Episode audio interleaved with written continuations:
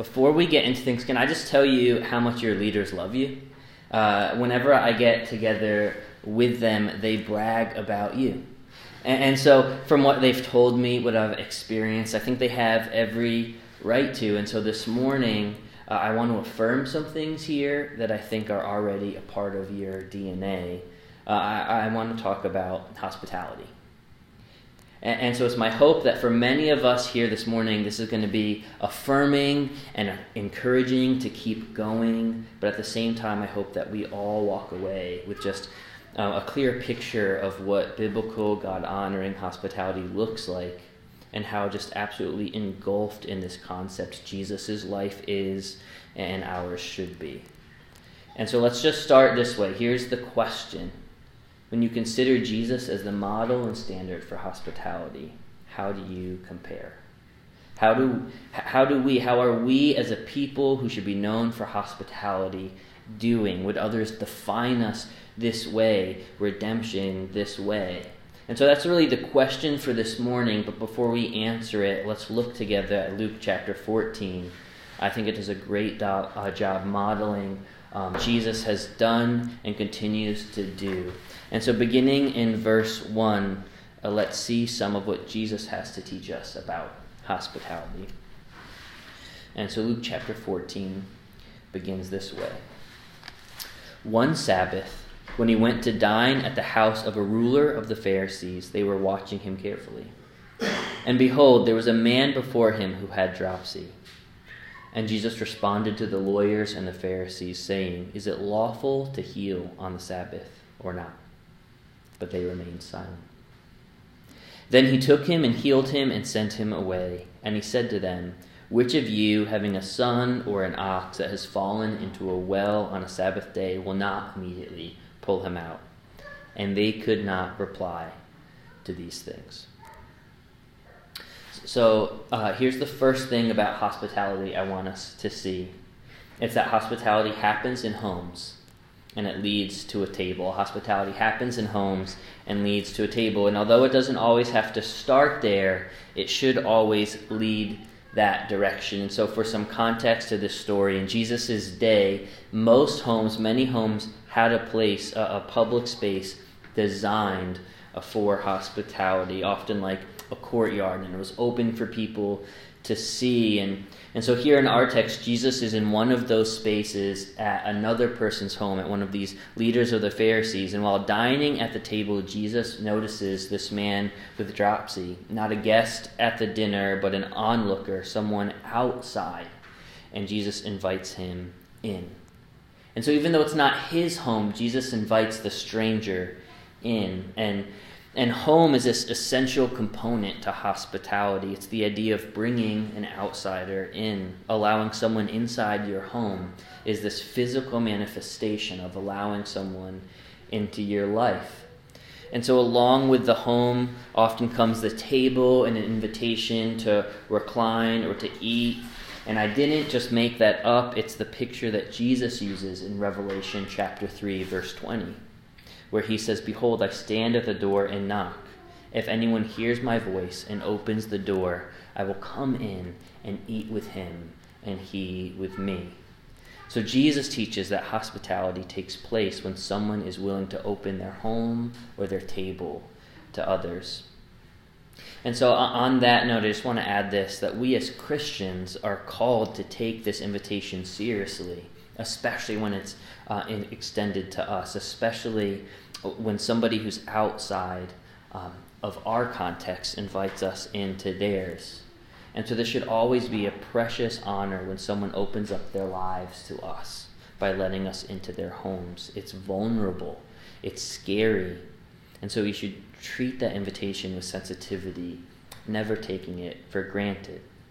And that's actually exactly what Jesus teaches next in verses 7 through 10. And he tells this parable teaching us the posture of humility that we should have when receiving hospitality. And, and then in verses 12 through 24, he tells another story giving us the heart of a host who truly understands what it means to be hospitable.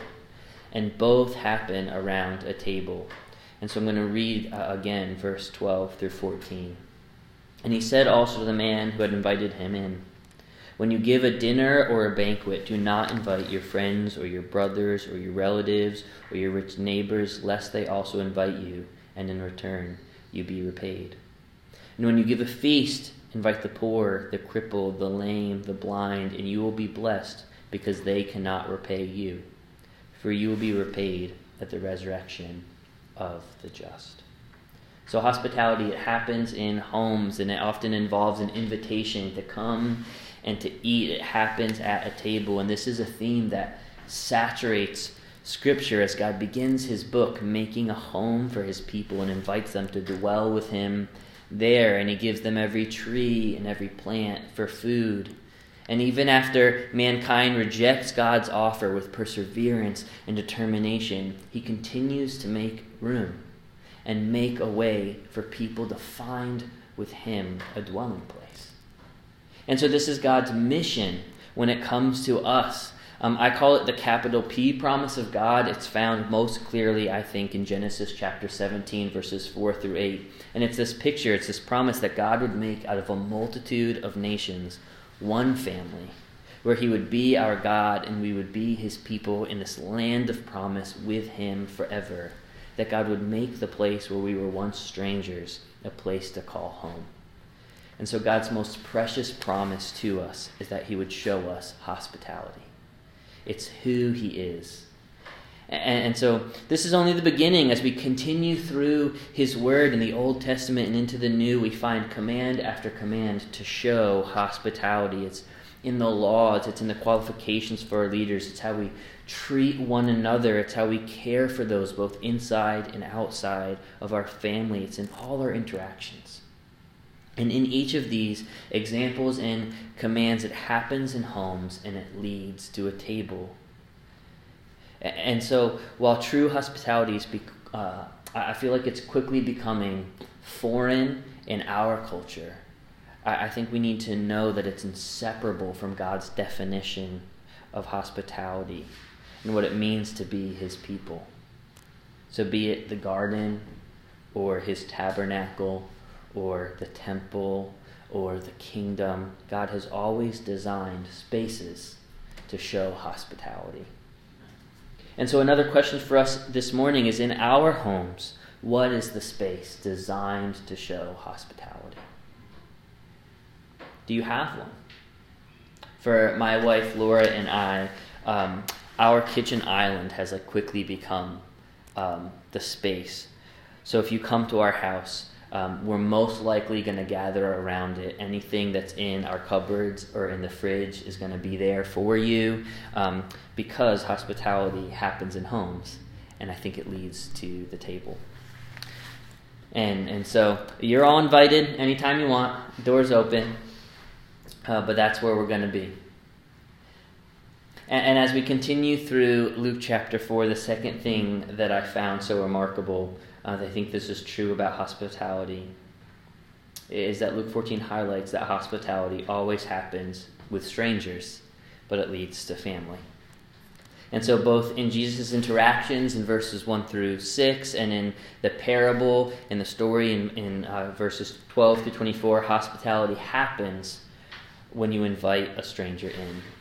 And so, this is, I think, what separates like true Christian hospitality from um, the counterfeit kind of hospitality that we see or hear about in the world. See, biblical God honoring hospitality always involves an invitation to strangers, specifically those who can't pay you back. But when the world speaks about hospitality, it often starts with our family or our friends, or in business, its focus is customers and its goal is financial. But only in the kingdom of God is hospitality's primary focus, this selfless service to strangers. And so in our morning's passage, Jesus, as always, um, heals someone without expectation of anything in return. And in his parable, he teaches us to serve the underserved or the unwanted, those who are most often ignored or unseen.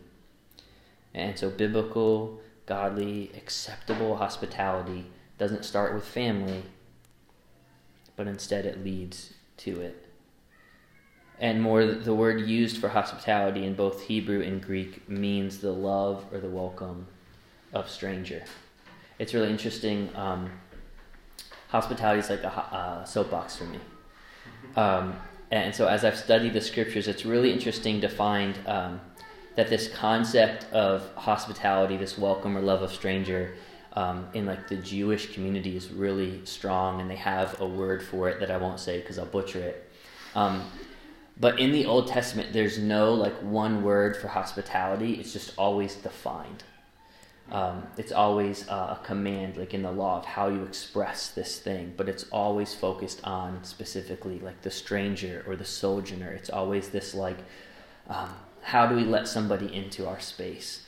Uh, how do we love them well? And so you can see with um, like Abraham um, in Genesis when uh, God and um, these two other figures um, come with him and he butchers a, a, calf for them and, and, creates this feast and that's like a picture that will often be used um, as this image and in, in, the law and leviticus and numbers. There's um, just a, a, whole there's chapters of, of how you are supposed to um, what you're supposed to leave um, for harvest um, for the poor or the stranger to come and, and take and how it's considered theft if you take that away from them uh, and and all these laws are just there. And then as you continue through Scripture, it just soaks the word, this idea of how we love and care for and welcome the stranger. And so for my wife Laura and I, we've lived in our house uh, for about seven years now, and in that time we've met many of our stranger, um, our neighbors. And so, pro tip: snow days have been really awesome opportunities um, to meet your neighbors.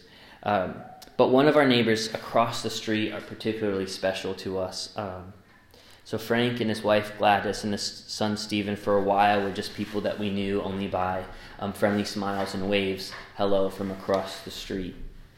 Um, but their son Stephen, um, despite his special needs, was actually the first one to really break the ice and come across the street to say hello, neighbor, and introduce himself and and over the years, uh, Stephen became a friend to us. And uh, whenever I was doing projects at my house, he'd come over and want a tour and to see what's happening. And um, he'd always just, uh, working in the yard, he'd come over and, and try to see what we're doing. And, and so we'd invite him in and we'd have conversation. And, uh, and so over time, uh, Frank and Gladys and Stephen uh, became friends. But over COVID, um, Stephen got sick. And after coming home from the hospital, um, that evening he passed away in his father's arms. And, um, and so, in this tragedy, out of all of our neighbors, Stephen's parents uh, came to us, Laura and I. Broken and confused and in pain, they showed up at our door to tell us the news. And so we invited them in. And we stood around that kitchen island. And over the next week or so, we got to sit and cry and mourn together. And in that, see, we let them into our homes, but they let us into their hearts. And, through that interaction, I was asked to speak at his funeral, where I got to share God's hospitality uh, with, with them and then his invitation to everybody there. And so um, since then, our, our interactions with Frank and Gladys are markedly different than they once were. So, they're not always long, they are always deep. We experience something heavy together. Our lives are forever connected. And so, we were once strangers, once neighbors and friends, but are now family. And so, this point right here is something I think highlighted wonderfully in a book um, I'll recommend. It's called The Gospel Comes with a House Key. And this book gives a great definition of hospitality. The author writes that biblical hospitality is turning stranger into neighbor and neighbor into family. And I think this is exactly what the Bible presents to us as the mission and picture of hospitality. It's the gospel and it's all over Scripture. And once we notice it, it becomes embarrassingly obvious how fundamental hospitality is to the nature of God and to what it means to be in His family, to our identities as citizens of His kingdom. So, again, listen biblical hospitality always happens with strangers, and it leads to family. It turns stranger into neighbor and neighbor into family. And so we in the church are invited to practice hospitality amongst one another. We should be known by our love for one another, but true hospitality happens when we extend that invitation to strangers to enter into this family. And I know for a lot of us, that's probably a lot, especially if we're um, introverts. Like the idea of inviting strangers into our homes may seem daunting. Just talking to new people may seem like your nightmare.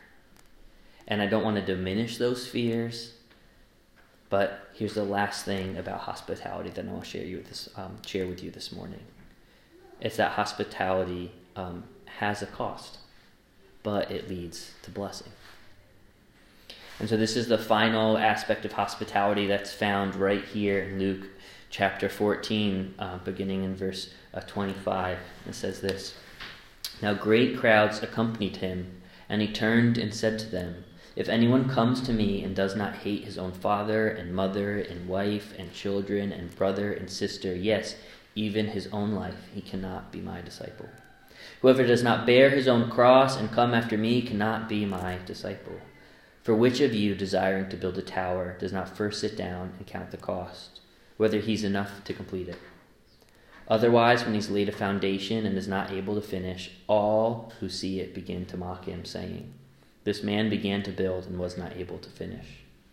And what king, going out to encounter another king in war, will not sit down first and deliberate whether he's able with ten thousand to meet him who comes against him with twenty thousand? And if not, while the other is yet a great way off, he sends a delegation and asks for terms of peace. So therefore, any of you who do not renounce all that he has cannot be my disciple. So biblical hospitality always has a cost, and I think it's intentional that this picture comes right after parable after parable and story of Jesus being hospitable. That's when this verse comes in. I'm sure we've all heard before this count the cost of discipleship, but it's at the end of a chapter consumed with the concept of hospitality and pictures of what that means. It's after that picture that he says, Now count the cost before you choose to follow me. Biblical hospitality always comes with a cost. Jesus warns us. And he tells us that before we take his invitation to follow him, we must consider if we're willing to accept all that it will require. And for those who truly know Christ, we understand that salvation is free, but discipleship is costly. Like the road that Jesus paved was bloody. And so, uh, hospitality always has a cost because hospitality, by its very nature, is the act of giving to those who cannot repay. It's the act of making what's yours someone else's. It's sacrificing your time or your home or your finances, your comfort with the explicit effort to love a stranger, turning them into neighbor and eventually family. Hospitality cost Jesus his life. And Luke chapter 14 points out that he expects nothing less from us. And so salvation is free because Jesus paid for it with his life. But in his resurrection, he shows us that it leads to a life that's greater than the one we lay down. Biblical hospitality is costly, but the good news is that it leads to blessing. And Jesus affirms that in passages like Mark chapter 10, verse 29 through 30. And um, if you look there later, um, you'll find that Jesus promises us that if we're willing to lose to follow, he'll give back a hundredfold whatever we lost in a way that will last forever. So Jesus knows that to receive new life requires us to let go of the one we once held dear. But the good news of this biblical hospitality is that it offers a new home and it invites you to Jesus' table and it turns you, who were once a stranger, into an adopted member of God's family where Jesus calls us brother and friend and turns God into father. And, and, and this is the ultimate blessing with immeasurable value to be treasured, but also to share. And although biblical hospitality means being willing to lay down uh, your life, it's also a blessing to see that we live in a time and a place where the sacrifices won't mean a physical cross. And I just want us to reflect on that for a moment and consider the gift and to recognize how lucky we are in this room to be in a place where the sacrifices we make are so different than they are for many of our brothers and sisters around the world. Like we have so much safety here. And, and so hospitality may cost us some things, but that cost can be so small and so simple.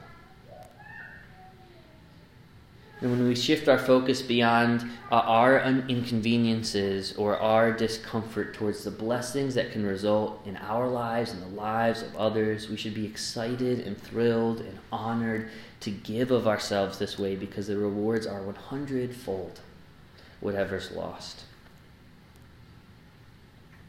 And so here in this room, we get to practice hospitality with one another as we see a need, we can stop and help but we're called to extend that beyond these walls and doors and these people. And, and so there's simple ways that we can do that. Like learn the name of the teller at your bank. Learn the name of the cashier at the grocery store who bags your groceries every week.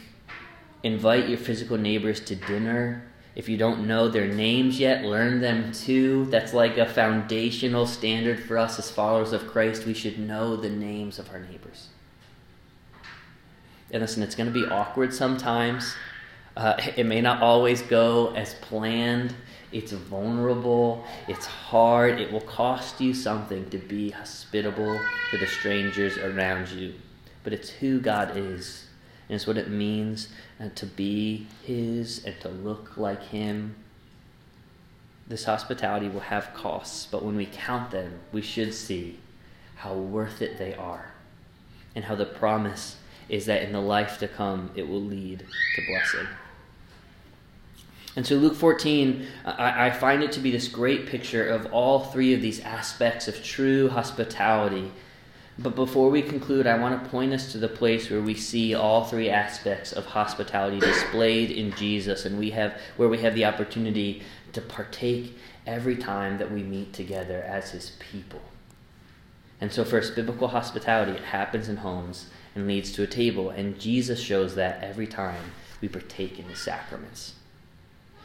In this, Jesus teaches his disciples that through his broken body and his shed blood, he reconciled our debts to the Father and opens this door for us to enter into his presence without fear or shame if we'd repent and accept Jesus for who he is and what he's done for us. Jesus welcomes us into his home, into his kingdom, and to feast at his table.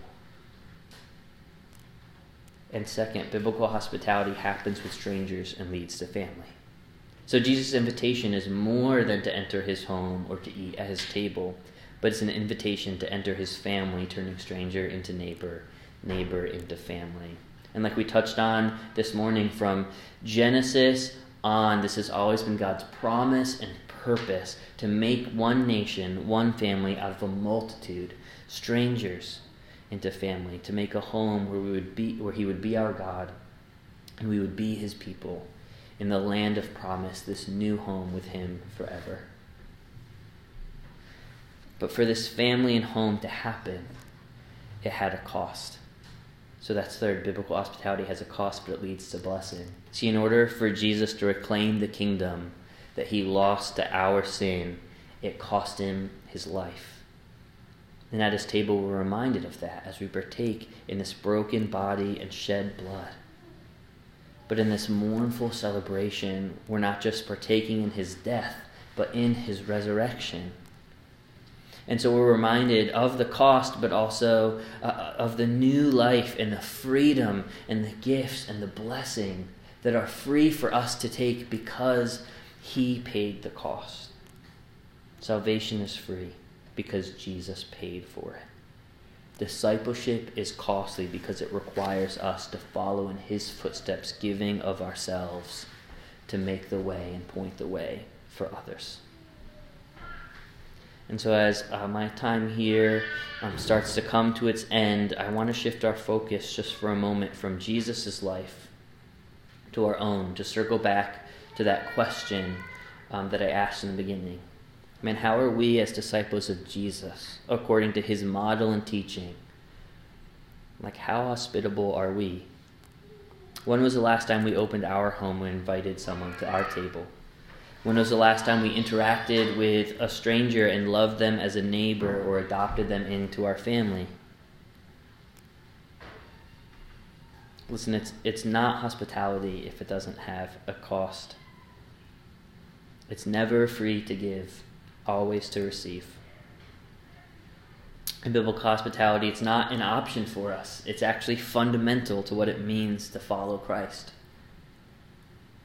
And we see in chapters like Luke, 15, uh, Luke 14 that hospitality, as modeled by our Lord, finds those who are outside and brings them in.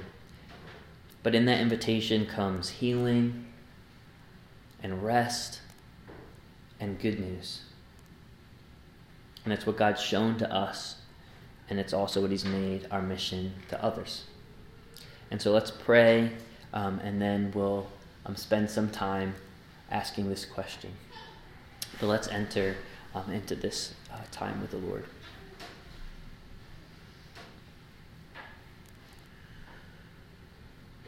Lord Jesus, thank you for willing to show us hospitality that you loved us so much, even when we weren't just strangers but enemies, to lay down your life for us. Scripture tells us that there's no greater love than to lay down your life for a friend. And somehow you went beyond that. Lord, thank you for making all of us in this room family this morning. Uh, whether I um, am a stranger to some of us here or not, I know with confidence that we're family because of the work that you've done for us. Holy Spirit, move in us this morning as we spend time of reflection on this question. Um, encourage us where we see hospitality alive in our lives and stir in us and awaken in us um, a desire to live this out um, in those places where we have not uh, forgive us, Lord. We know that you will.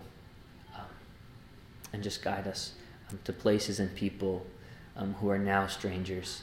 Um, uh, allow us to give them this invitation that you've given us and work in their lives also to bring them into your family. We ask these things in your name. Amen.